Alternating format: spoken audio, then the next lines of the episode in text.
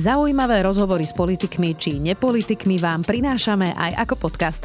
Moje meno je Zuzana Kovačič-Hanzelová. Vítajte pri rozhovoroch ZKH v audioverzii.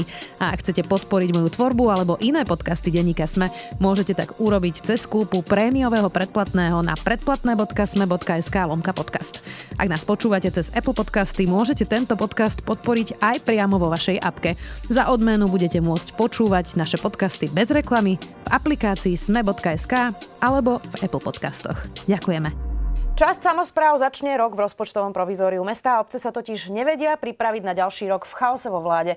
Do provizória ide aj Petržalka, aj Bratislava a mesta zároveň hovoria o likvidačnom Matovičovom balíčku. Aký rok čaká hlavné mesto? Ako je na tom s peniazmi? A ktoré projekty sa výpadkami financí zastavia? Spýtam sa primátora Bratislavy. Matúša Vala, vítajte. Dobrý deň. Pán primátor, v rozpočtovom provizóriu by mali začať na budúci rok viaceré bratislavské mestské časti. Dôvodom je, že chcú pripraviť čo najzodpovednejšie rozpočty a momentálne je pred nimi ešte veľa neznámych, to je parafráza. Rovnako je na tom aj Bratislava. Čo to znamená pre ľudí v hlavnom meste? Provizórium. Uh, rozpočtové provizórium a rozpočtové provizórium sa v podstate odohráva vždycky vo volebný rok. Aj keď som ja začínal ako primátor, sme začali rozpočtovým provizórium, pretože rozpočet sa príjme, príjme, e, príjme na konci roku. A Napríklad v našom prípade, okrem toho, že tu máme veci, ktoré sa menia zo dňa na deň v parlamente a menia aj peniaze Bratislavy, robia ho chudobnejším mestom, tak my sme ani nemali vytvorené komisie z nových poslancov, ktorí by mohli posudzovať ten rozpočet.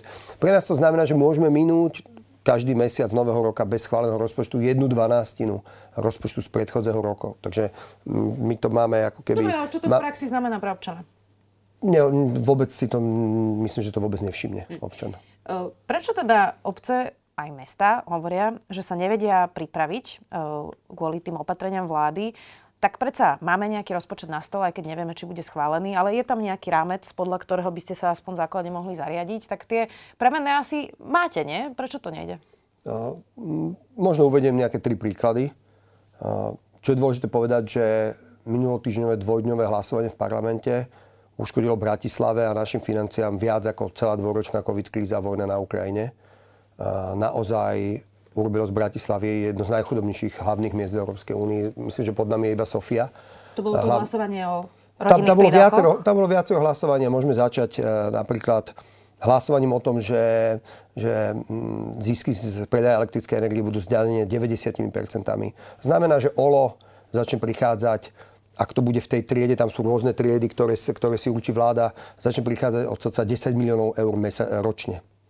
Uh, len to má ešte iné následky pre nás, že ten zisk, ktorý my vytvárame z, ele- z elektrické energie a tepla, ktoré vznikne spalovaním v našom kotli, to je relatívne veľmi ekologická, ekologická elektrická energia, bol určený na to, aby nám garantoval nejaký mesačný a ročný príjem na to, aby nám garantoval pôžičku od Európskej rozvojovej banky, investičnej banky na nový kotol. Ak nebudeme mať do roku 2026 nový kotol, bude mať problém so spalovaním smeti v Bratislave. To znamená, že veľký projekt, rozbehnutý, vymyslený v parlamente jednou, jedno, jednou novelou, jedným, jedným hlasovaním absolútne, absolútne ohrozený a zničený. Ale môžeme ísť ďalej.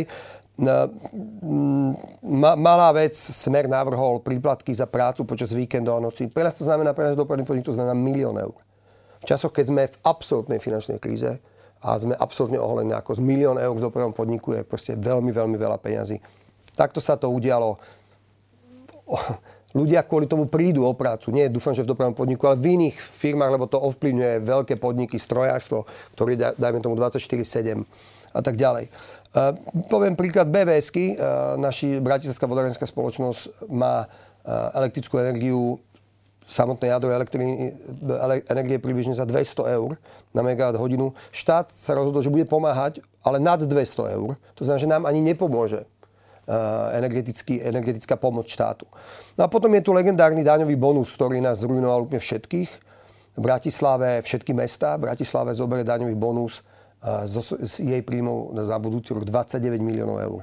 Keď si to zrátame, koľko to je dokopy so všetkými ostatnými vecami, ako sú valorizácia platov, ktorú sme museli urobiť, príspevok na neštátne cirkevné školy, ktorý máme ročne skoro na 7 miliónov eur a rôzne iné opatrenia, tak Bratislava bude naozaj vo veľkom mínuse. A nesieme zo sebou ešte 30 miliónový dlh za náš dopravný podnik z čas covidu štát vtedy pomohol všetkým dopravcom, pokým boli súkromní. Mestám, iba 4 mesta na Slovensku vlastnia 100% dopravné podniky, to je Bratislava, Žilina, Prešov, Košice. Štát sa rozhodol, že nepomôže a my máme stále dlh, ktorý si postupne splácame k dopravnému podniku, ktorý dotujeme my ako mesto 30 miliónov eur. Tieto veci, táto vec z minulosti, kde nám štát nepomohol, plus tie dva dni v parlamente, e, z nás urobili ohrozili Bratislavu výrazne a urobili z nás jedno z najchudobnejších miest, hlavných miest Európskej únie. Hmm.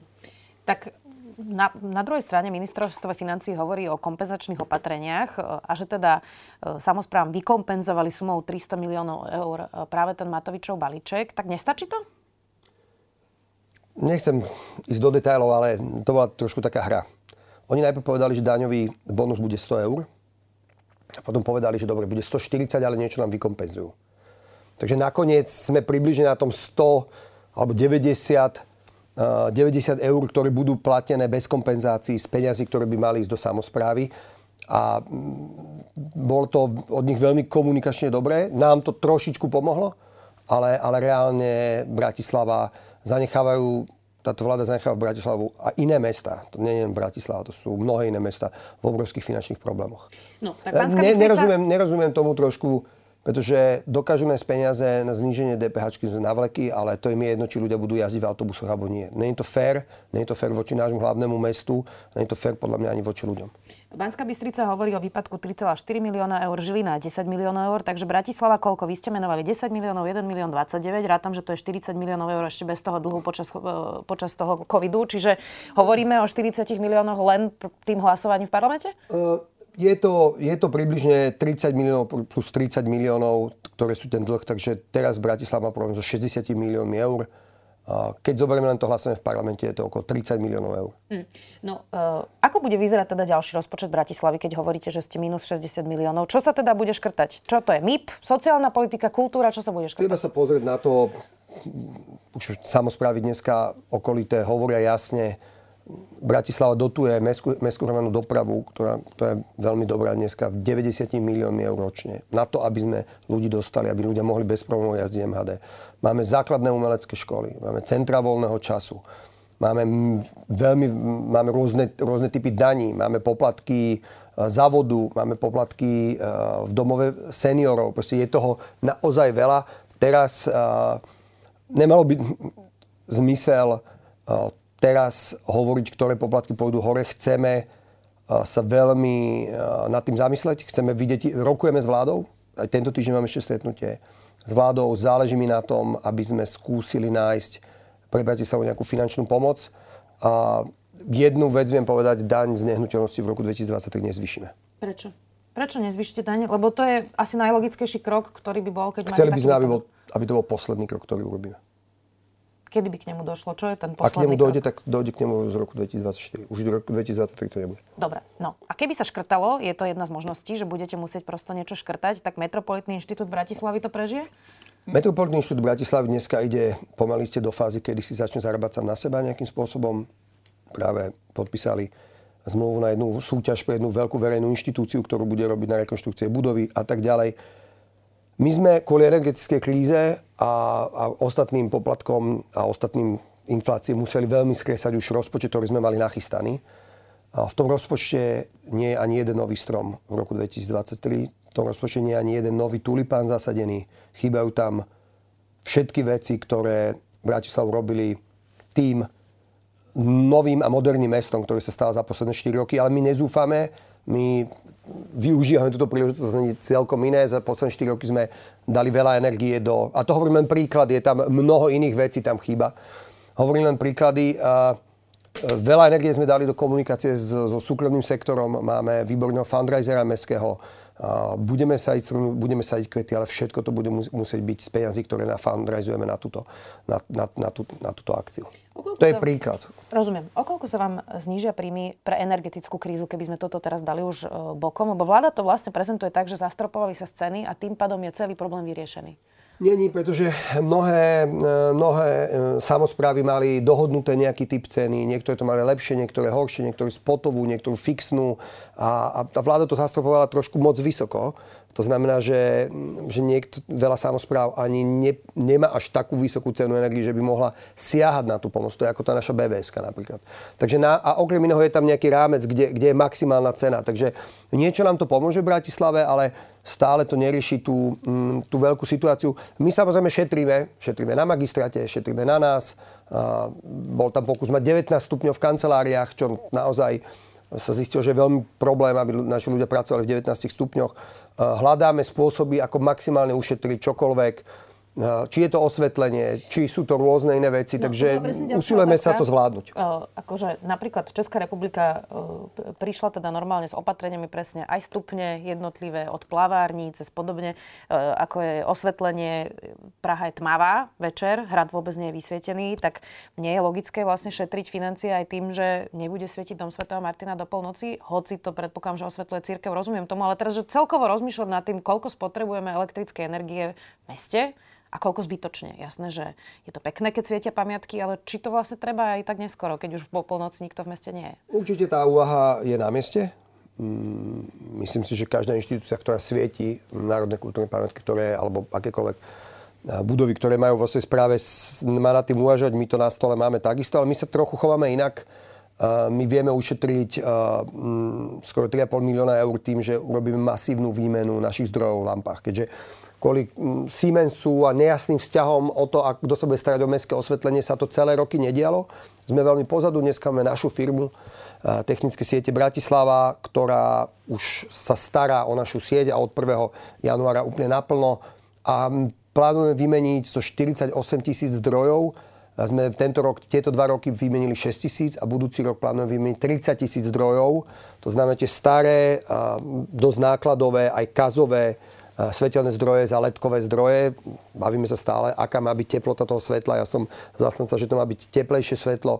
Bavíme sa o tom a tam ušetríme, tam bude veľké ušetrenie. Určite nechceme, aby v hlavnom meste bola tma. Tma je o, tma nie je dobrá pre bezpečnosť. Tak nie na eh, uliciach, ale dom svätého Martina nemusí byť vysvietený. Dom svätého Martina ne, ne, ne, nesvietime my, neplatíme. Hrad, to je jedno, Hrad neplatíme že, tiež my. Rozumiem, ale že rozmýšľať nad tým, to treba vlastne... adresovať eh, kdo, toho, tomu, tomu, kto to robí. No. Váš palác je napríklad vysvietený primaciálny? Z pamiatkárskeho hľadiska na primáciálnom námestí nie sú priame lampy a osvetlenie primáciálneho paláca osvetľuje nejakým spôsobom celé to, to primáciálne námestie. A budeme sa baviť, či to budeme zhasínať alebo nie. Poďme aj na iné témy. Podľa Transparency International ste vy Pán Valo mali z celého Slovenska najdrahšiu volebnú kampaň. Limit je teda 250 tisíc, ale potom tam podľa toho zákona ešte tretie strany môžu dávať dary. Nebudeme to teraz zbytočne nejako konkrétne vysvetľovať, ale vy ste kritizovali Rudolfa Kuseho počas tej kampane, že on má veľmi drahú kampaň a nakoniec ste ho ešte predbali o 70 tisíc eur. Ja poviem, som veľakrát vyjadril ku kampani ja si nemyslím, že oficiálne priznaná kampaň Rudolfa Kuseho bola presne tá kampaň, ktorú, ktorá Takže to boli tie peniaze. Poctivo. No to ste teraz povedali. Áno, to som hovoril viac. Uh, zacitujem Transparency. Volebný súboj o hlavné mesto Slovenska veľmi názorne ukázal nedostatky v pravidlách volebného zápolenia. Už po druhýkrát sa ukázalo, že limit kampane 250 tisíc je pre Bratislavu pritesný. Prelomený bol už aj v roku 2018. Naplno sa prejavilo aj zvýhodnenie politických strán oproti nezávislým kandidátom. Valo aj kusy teoreticky mohli minúť ešte aj oveľa viac, pretože ich strany politické 1,5 miliónový limit pre spojené voľby zďaleka nevyčerpali. Tak Nemali by sme sa zamyslieť nad tým volebným zákonom, ktorý evidentne v praxi nedáva zmysel? Určite sa, nech sa nad tým tí, ktorí to majú na starosti, zamyslia. Pre nás je dôležité, že sme išli veľmi transparentne. Samo si potreb povedal, že sme mali druhú najtransparentnejšiu kampaň a, a že sme išli podľa zákona, to je dôležité. To rozumiem, ale teraz čisto z vašej praxe, že či takýto volebný zákon na oko dáva zmysel, keď v praxi to vyzerá vlastne na konci dňa úplne inak. Mm, neviem, ako to, neviem, neviem, čo ty chcel Transparency povedať, ani nerozumiem tej otázke my sme sledovali zákon a každý... Nie, nie, nie, to, to je teraz, Takže pán primátor, z môj, filozoficky teraz, hej, že keby sa, že až o 4 roky, dajme tomu, že budú voľby, uh, či by sa ten zákon nemal zmeniť, pretože pre hlavné mesto je proste 250 tisícový limit príliš nízky. Je to iné pre Žilinu, je to iné pre Bystricu, Bratislava je veľké mesto, tá kampaň je drahšia, že či prosto tie limity nenastaviť napríklad pre hlavné mesto reálnejšie. My, my sme išli samozrejme s väčším limitom, lebo ja som bol jediný predseda politickej strany, ktorý zároveň kandidoval na primátora a my sme išli na limit, eh, ako to tam bolo povedané, strany, ktorý je o mnoho väčší, ale samozrejme sme sa k nemu ani náhodou nedostali, takže eh, limit 250 tisíc eur sme neriešili. Nejak sa nás to nedotýkalo, ale v kľude, v kľude nech sa zmení volebný zákon a financovanie volebných strán čo najlepšie, ako je možné, som za to. Vy ste v podstate prevalcovali, prevalcovali Bratislavu uh, so svojou stranou. V starom meste uh, máte úplne celé zastupiteľstvo, myslím, okrem jedného. Áno, tak to presne myslím. Uh, okrem, myslím, jedného poslanca. Uh, máte tam aj starostu, máte väčšinu aj vo vašom zastupiteľstve naozaj uh, výraznú. Už ste si nejako určili, ako držať disciplínu a štandardy, lebo vládnuť bez opozície, to nie je dobré pre demokraciu a je to náročné udržať si tú disciplínu. Je to veľmi dôležitá, je to aj správna otázka. My sme hneď počas volebnej noci, mm, v podstate keď sme videli, aký výsledok nás očakáva, sme riešili aj túto otázku. Je to veľmi dôležité. Ja v zastupiteľstve, napriek tomu, že máme väčšinu v zastupiteľstve, v mestskom zastupiteľstve chovám absolútne rovnako ako do, dovtedy komunikácia aj s zvyšnými dvoma klubmi. Neriešime nejaký koaličný alebo opozičný klub, ale ako keby skupinu ľudí, ktorá pracuje pre Bratislavu Napríklad dozorné rady, čo je dôležitá vec, aj komisie boli rozdelené úplne tým istým pomerom, ako to bolo pred 4 rokmi. Nejakým spôsobom neťažíme z toho, že máme väčšinu a môžeme si odhlasovať v podstate v tejto sekunde ten pomer úplne inak. A veľmi sa o tom bavíme samozrejme aj, aj so starým mestom, kde tá väčšina je naozaj veľká. A je dôležité naozaj e, pri takýchto počtoch zachovať si úplne chladnú hlavu a ďalej sa pýtať, že či by sme niečo robili inak, ak by sme mali silnejšiu opozíciu. Vy ste e, zo všetkých mestských častí mali najviac konfliktov práve so starostkou Starého mesta, pani Aufrichtovou. Tak teraz je tam váš kandidát, pán Vagač. Čiže čo sa zmení v Starom meste, keď už nemáte žiadne prekažky? S pani starostkou Aufrichtovou sme mali na niektoré veci iný názor. Uh, s Matejom Vagačom, ktorý bol kandidát, ktorého som výrazne podporoval, uh, sme mali za sebou 4 roky spolupráce v mestskom zastupiteľstve. Bol členom týmu Valo v mestskom zastupiteľstve a a už teraz chystáme niektoré zmeny. No čo, čo napríklad sa zmení? Konkrétna, zmena, konkrétna zmena bude napríklad tá, že úplne pekná vec. A teraz sú vianočné trhy.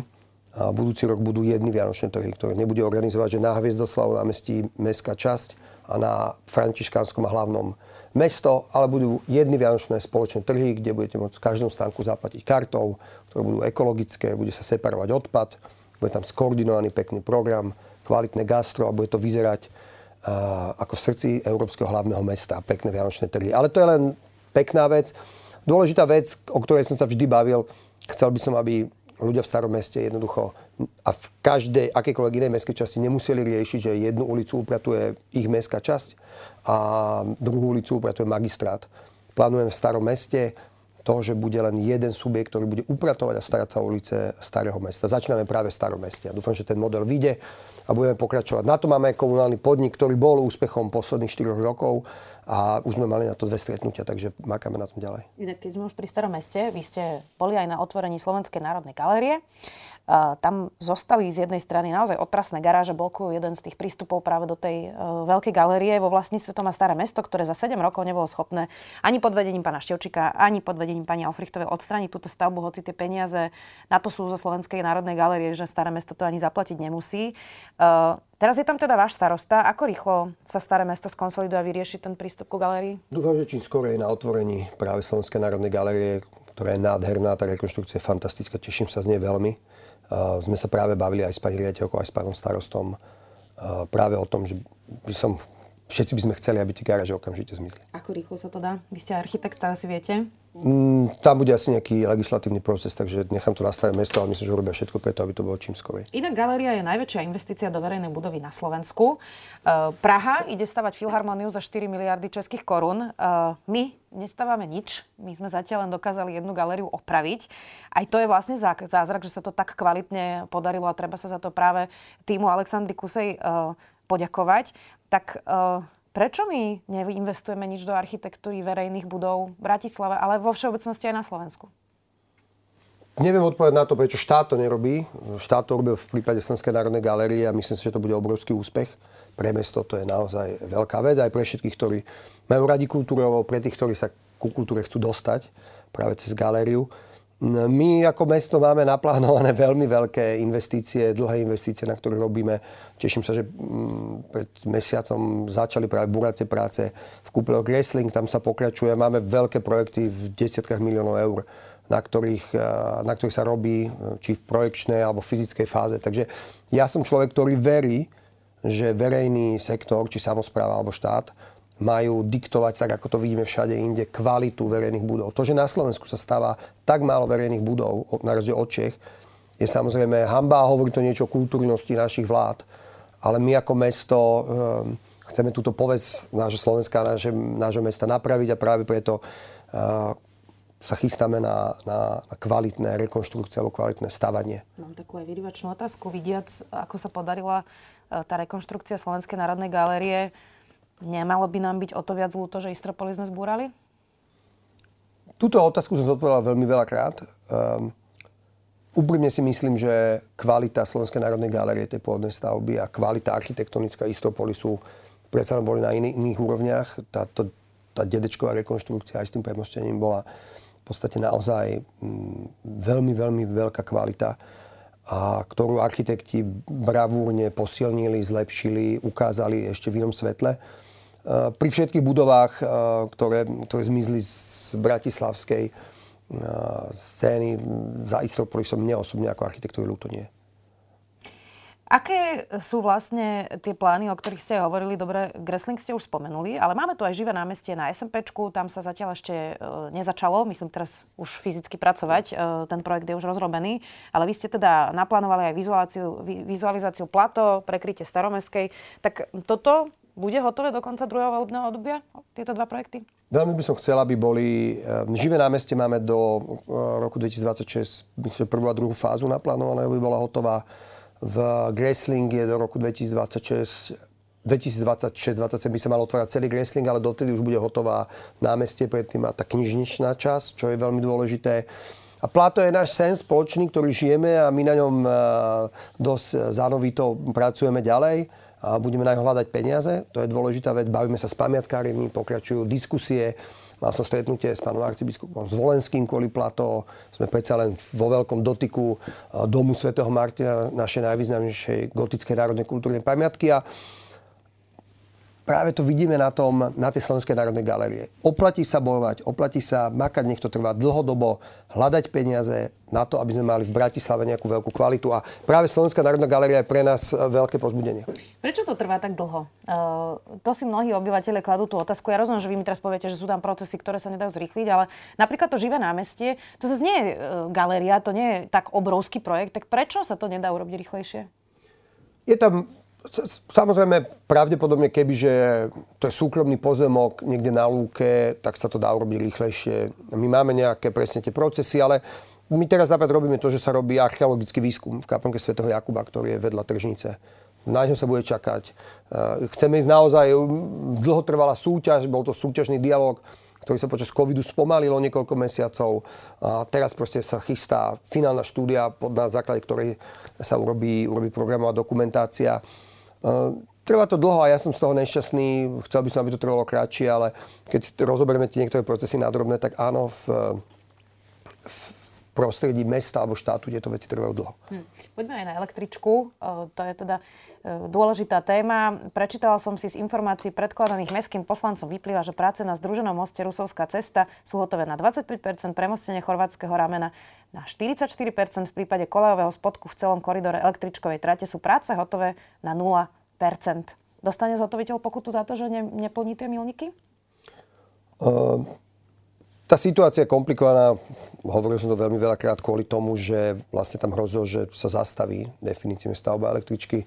My sme podpísali nejaký dodatok, ktorý hovorí o tom, že každé tri mesiace sa bude podľa súčasných cien preratávať cena stavebných prác takto to aj robíme a naháňame, naháňame, aby zhotovenie električky bolo čím skorej. Dobre, som hovoril... máte milníky, ktoré keď nedodržia, môžu dostať pokutu. Ano. Dostanú pokutu? No, diskutujeme s nimi aj o pokutách. Bude sa to zarátavať, sú tam nové, nové e, rôzne nové akože fakty a to je to, že vlastne to oni vysúťali, že za o mnoho lacnejšiu cenu, koľko stojí teraz fyzicky celá tá stavba Takže je, je to vec, na, o, ktorá je veľmi živá, veľmi veľa diskutujeme aj so španielským dodávateľom. Keby ste dali pokutu, tak znova zastavia práce a povedia, že to robiť nebudú? Alebo čo je to? No, môže hroziť aj to, ale diskutujeme s nimi o tom, aby sa stavba hýbala. To je základná vec. No a teraz som čítala vlastne tie percenta 25%, 44 a 0. Tak to vyzerá, že to je v brutálnom sklze. Tak myslím, že to není nejaká novinka, že električka je v sklze. My pracujeme na tom, aby jazdila do konca roku 2023, čo som hovoril v predvolebných diskusiách asi tisíckrát, že pravdepodobne sa to nie celkom podarí. To, že bude dokončené v roku 2024, na tom trváme. Neviem presne povedať, kedy. Určite bude električka jazdiť skorej, ako bude oficiálne dokončená stavba. To chceme tak, ako to bolo pre, pri Dubravsko-Karlovskej rady, ale... Stále trváte na tom, že tie eurofondy neprepadnú? A samozrejme, trvám na tom stále úplne identické rovnako. Ak takto náročne ide už roky rozrobený projekt s eurofondov, to asi občan e, sa môže mentálne rovno rozlúčiť s električkou do Vrakuňa alebo s električkou do Borovne? Tak treba si aj povedať, že prečo ide tak náročne. Možno treba zobrať do úvahy, že tu je že tu bola covid kríza, ktorá možno zasiahla tú projektnú časť, ale je tu vojna na Ukrajine, ktorá zmenila svet v rámci materiálov, cen materiálov a fungovania. Takže nechcel by som, aby to bolo teraz e, vami podávané, že akože samozpráva, žiadna samozpráva štát nevedia urobiť nejaký projekt. Sme v ťažkom prostredí, ktorý, ktorý úplne jednoznačne tento projekt zastavil a niekoľko mesiacov ovplyvnil.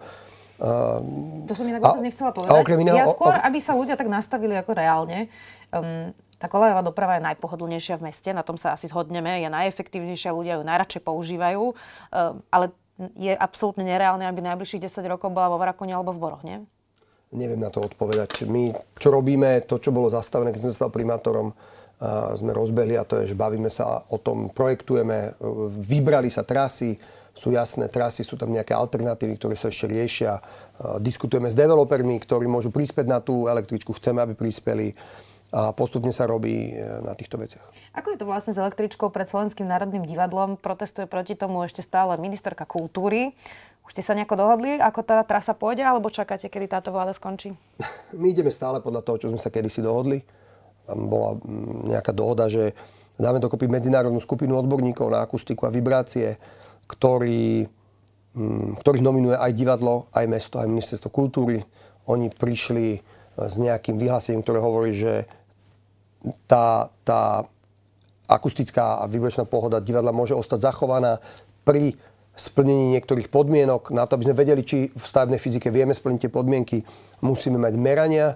Merania boli cez divadelné prázdniny urobené. Teraz sa vyhodnocujú a chystá sa stavebno-fyzický projekt, ktorý ukáže, či je to možné urobiť. Ja si stále myslím, že to je v podstate možné urobiť. Opäť chcem pripomenúť niekomu, že v divadle hrá naraz opera a činohra. Bez toho, aby sa rušili. Sú večery, kedy hrajú naraz tak električku, ktorá bude stavebne úplne oddelená. Dobre, dokážeme urobiť... počuť električku, pán primátor? Môžeme sa zase k tomu vrátiť. Budova Reduty z roku 1907, myslím, bola, uh, nebola nejakým spôsobom prispôsobená na to, aby v nej z uh, akustickej pohode bolo predstavenie a vôbec nebola ešte spôsobená na to, aby vedľa chodila električka. Takže to sú také trochu neferové argumenty. A ľudí, nemyslím si, že ľudí trápi električka pre divadlo v súčasnej dobe. Uh... Platí ale jedna vec, ktorú tu chcem zopakovať. Pokiaľ nebudeme mať na papieri, to, že vieme postaviť električku bez toho, aby sa dotkla vibra- nejakej vibračnej pohody, akustickej pohody sál v Slovenskom národnom divadle, tak ju tady nebudeme robiť. Vláda v stredu uh, odsúhlasila zmluvy s investormi na 9 tisíc nájomných bytov v hodnote približne 1,5 miliardy eur. Nie je jasné, kto bude mať nárok na tieto byty a či to ešte nestopne Európska komisia, pretože nie sú dosť sociálne, ale kde vlastne, pán primátor, môžu tieto byty stať? Oni nebudú samozrejme všetky v Bratislave, uh, ale ono to tak nefunguje, že by sme v Bratislave teraz mali desiatky pozemkov, kde sa dajú uh, zajtra postaviť nájomné byty a všetci budú nadšení. Takže kde by mohli stať tieto byty, ak by len tretina z nich bola v Bratislave? Vôbec netuším nemáme o tomto, o tomto celom nejaký úplný vzhľad do toho. V každom prípade je otázka, že či to pomôže ľuďom, ktorí majú problém si komerčne prenajať alebo kúpiť byt a ja si myslím, že to nepomôže. No, pýtam sa aj preto, že či nehrozí, že vlastne niekto postaví zase nejaké satelitné sídliska na okraji Bratislavy. Samozrejme, že to hrozí. A v, nasl- v posledných mesiacoch my záznamáme osobne veľmi útok na to, akým spôsobom sa rozhoduje o výstavbe v Bratislave. A, najmä zo strany Olano a z, poslan- z rôznych poslaneckých návrhov a, hrozí to, že Bratislava by nemohla ani rozhodovať o výstavbe na svojom území. Dokonca teraz sme bojovali proti, mm, to bolo z 8 rodina, poslaneckému návrhu stavebného zákona, novele alebo úpravy stavebného zákona, ktorý hovoril o tom, že v Bratislave v Košiciach záväzne stanovisko, ktoré dneska vydáva magister hlavného mesta, bude vydávať ten, kto spracováva územný plán v území. To znamená, že keď mestská časť urobí územný plán zóny, tak ona bude vydávať záväzné stanovisko. Takže predstavte si, že mestská časť XY na okraji Bratislavy s veľkými pozemkami si spracuje územný plán zóny a príde tam developer, ktorý tam bude chcieť postaviť 20 tisíc bytov a magistrát by sa podľa tohto zákona k tomu nemohol v nejakom procese vyjadriť. Všetci tých 20 tisíc e, obyvateľov a 20 tisíc bytov by fungovali na mestskej hromadnej doprave, chodili by do práce v Bratislave, používali Bratislavu, ale magistrát by nerobil prepočty, ktoré robíme teraz, uh, environmentálny, dopravný, urbanistický. Toto zažívam teraz, o tomto prosím uh, pána podpredsedu vlády Holeho, aby to nebolo, pána Hegera. Bojujeme o to, aby Bratislava nešla opačným trendom ako iné mesta, kde mesta rozhodujú čoraz o väčšom území okolo seba, pretože jednoducho eh, ľudia, keď sa nasťahujú do nejakého satelitu okolí Bratislavy, nakoniec využívajú tú Bratislavu a my musíme vedieť, koľko ľudí nám hrozí, koľko ľudí príde, akým spôsobom nastaviť MHD a všetky tieto veci. A u nás sa to deje naopak. Takže uh, nie, sú to neby, nevydané útoky, ktoré, ktoré sú na to, aby mesto vedelo ovplyvňovať svoju fyzickú podstatu a, a zatiaľ ich nejak zachytávame, ale nie je to ľahký boj. Sú útoky developerov alebo koho? Myslím, že vo finále sú za tým niekde developeri. Hm. Vy ste spomenuli tie mestské časti, tak ja rozumiem, že pred voľbami ste nemohli hovoriť so s, vami, s vašimi spolukandidujúcimi starostami o nejakej zásadnej reforme toho, že Bratislava má veľmi veľa mestských častí a nedáva to veľký zmysel. Tak e, neočakám síce, že teraz po voľbách budete e, hovoriť nejako otvorenejšie o reforme samozprávy, ale teda e, kedy Bratislava začne diskusiu o tom, že by bolo dobre mať menej mestských častí? Tam je úplne zásadná vec, ktorú treba povedať. Reformu samozprávy aj verejnej správy musí urobiť štát musí byť niekto z politikov, ktorému na tom záleží, nemám pocit, že by na tom niekomu vo vláde záležalo, ktorý povie, sme pripravení to urobiť, lebo to boli. Často ja rozmýšľam nad období Mikuláš Zurinda. Keď bol premiér Mikuláš Zurinda a minister Mikloš. Proste to boli veci, ktoré boleli, ale boli to veľké reformy, na ktoré títo dvaja ľudia mali jednoducho proste silu. Dobre, pán primátor, ale vy teraz... poznáte to mesto dobre? Áno, poznám Čiže ja by som bola rada, aby e, nie nejakí poslanci v parlamente, ktorí sú niekedy aj z Humeného, aj z Košice, aj zo Žiliny, rozhodovali o Bratislave. Čiže pýtam sa vás, aký by bolo optimálne zreformovať mestské časti? Lebo vy to poviem mesto to isté, čo pred voľbami to... a poviem to isté aj vám, čo hovorím našim starostom. Myslím si, že mať mestské časti je zásadné pre Bratislavu. Mnohé z nich sú obce, ktoré boli ešte v 60. rokoch samostatné obce, dediny. Mať starostov je skvelé. To, či majú mať také silné kompetencie mestské časti, ako majú dnes, o tom som, nie som si istý. Dokonca teda otvorene poviem, že si myslím, že to nie je úplne správne. Sme v Európe unikátny model s, takým, s takouto autonómiou mestských častí, ale k tomu, ako to má vyzerať, chcem prísť v diskusii práve s tými mestskými častiami a s tými starostami. Ale nie je to ani v mojej kompetencii, ani to ani to neviem ovplyvniť. Sme pripravení sa zúčastniť akejkoľvek debaty. Aj sa zúčastňujeme e, so štátom, keď budeme mať záujem túto vec vyriešiť. V čase, keď nahrávame tento koncoročný rozhovor. Nemá táto krajina ešte ani rozpočet, e, nemá ani stabilnú vládu, skôr to momentálne v tejto chvíli vyzerá na predčasné voľby. Budete radi, ak e, budú voľby a táto vláda sa skončí? Ja chcem, chcem komunikovať, musím komunikovať s akoukoľvek vládou a to budem robiť ďalej. Hm, táto dilema je na poslancoch e, nášho slovenského parlamentu. Mám pocit, že po dnešku už to nie je ani otázka, či budeme mať ďalej vládu, ale kedy ju nebudeme mať ďalej. Hm, pevne verím, že, že to pre našu krajinu skončí dobre. Pre Bratislavu to zatiaľ končí veľmi zle. Ono to vyzerá, že ak by aj teda boli tie predčasné voľby, tak bude kampaň, kde bude ten narratív toho liberálneho progresívneho puču, o ktorom hovorí sme rodina aj Olano.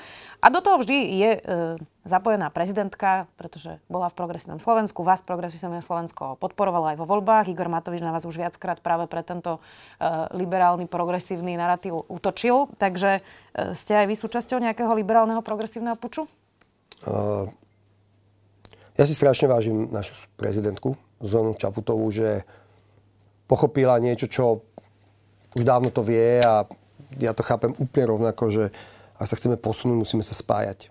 Večné kultúrne vojny, väčšie rozdielovanie spoločnosti na základe, dokonca liberálny, konzervatívny, ktorý Veď vieme, že nijak nepomáha. Ani to nie je vždycky tá hlavná deliacia línia.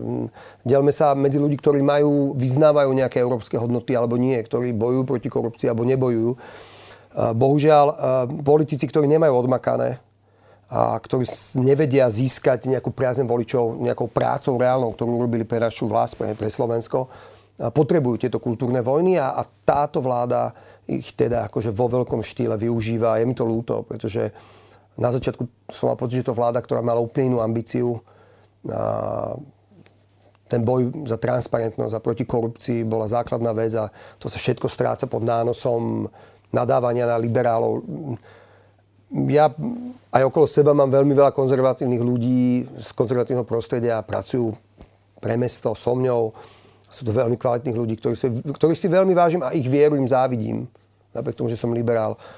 A nie je to vec, ktorá má rozdielovať ľudí spájajme sa na základe nejakých hodnôt, ktoré pomôžu, aby Bratislava aj Slovensko bolo lepšie.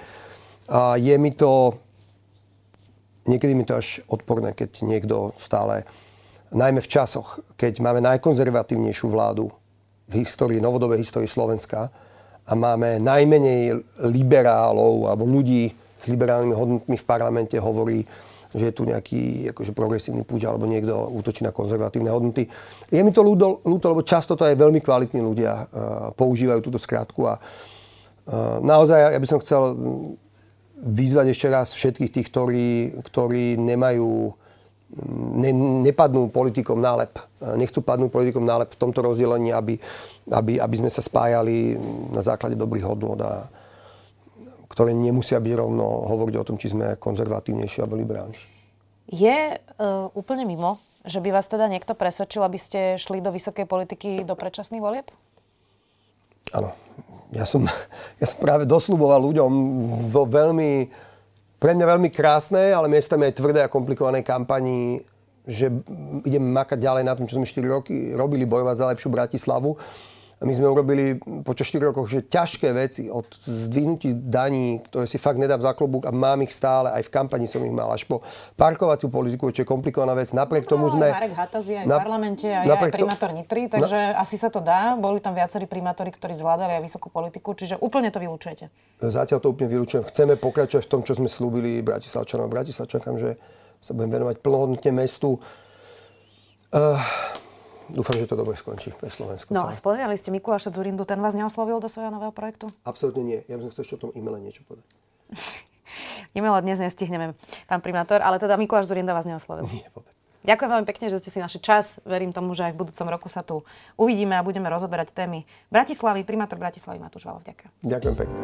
Počúvali ste podcastovú verziu relácie Rozhovory ZKH. Už tradične nás nájdete na streamovacích službách, vo vašich domácich asistentoch, na Sme.sk, v sekcii Sme video a samozrejme aj na našom YouTube kanáli Denníka Sme. Ďakujeme.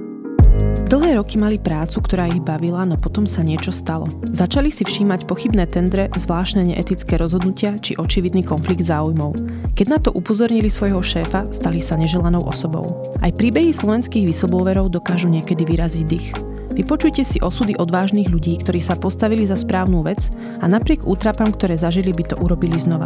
Nový podcast Neumlčaný pre vás vytvára Úrad na ochranu oznamovateľov v produkcii denníka SME a nájdete ho na všetkých podcastových platformách.